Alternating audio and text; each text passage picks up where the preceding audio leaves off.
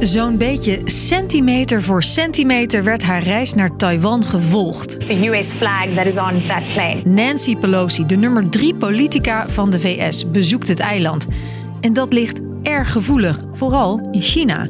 Voordat ze het vliegtuig instapte, dreigde de Chinese regering al met militaire ingrepen. Maar dat hield Pelosi niet tegen. That is the speaker, Nancy Pelosi, setting foot on Taiwanese territory. Onmiddellijk kondigde China militaire oefeningen aan.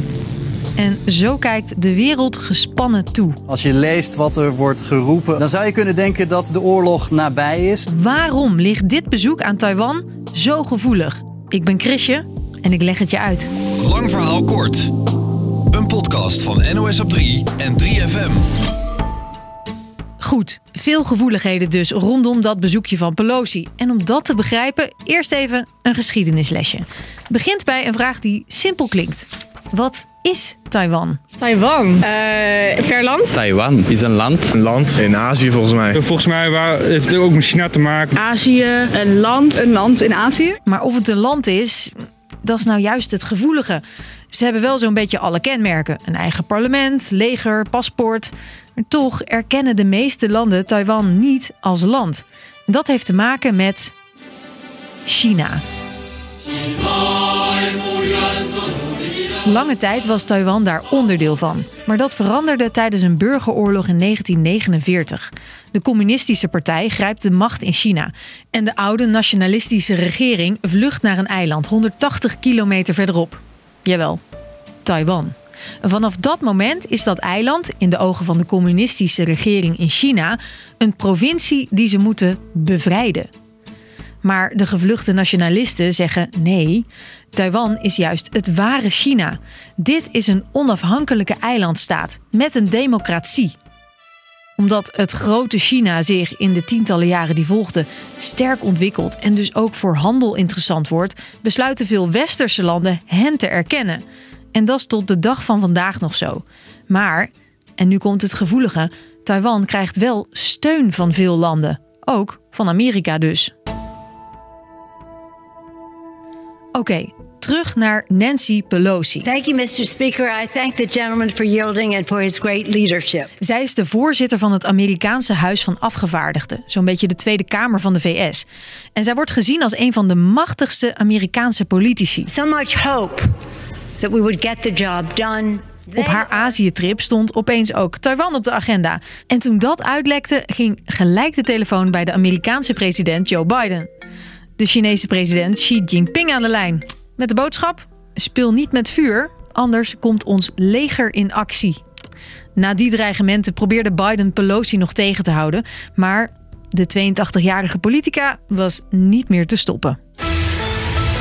We begin with some breaking news. House Speaker Nancy Pelosi has arrived in Taiwan. Bij aankomst van Pelosi kondigde China direct militaire acties aan. In video's is te zien hoe ze gevechtsvliegtuigen de lucht insturen.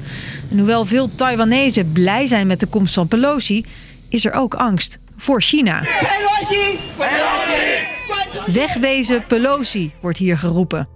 Sommige mensen oefenen zelfs al wat ze moeten doen bij een luchtaanval.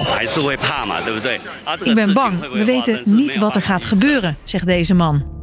Peking had gehoopt met harde woorden eh, Pelosi misschien op de knieën te krijgen. Had gehoopt dat Pelosi misschien wel zou afzien van dat bezoek.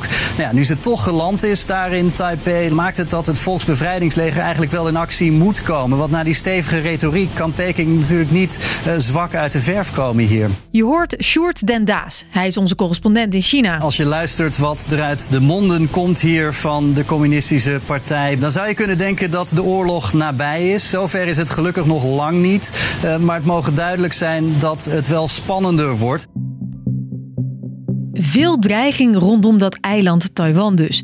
En dat terwijl het bezoek van Pelosi eigenlijk vooral symbolisch was, zegt China-expert Joan Veldkamp. Want Pelosi kan niks beloven. Hè? Zij kan niet zeggen: we gaan even een handelsverdrag of zo met jullie sluiten. Zij wil vooral tonen de, de, de, de inzet van de Verenigde Staten om de levende democratie Taiwan te steunen. En dat deed ze inderdaad. We commend Taiwan for being one of the freest societies Uh, in the world. We congratulate you for that. Al die positieve woorden over Taiwan, dat ziet China dus als een grote bedreiging.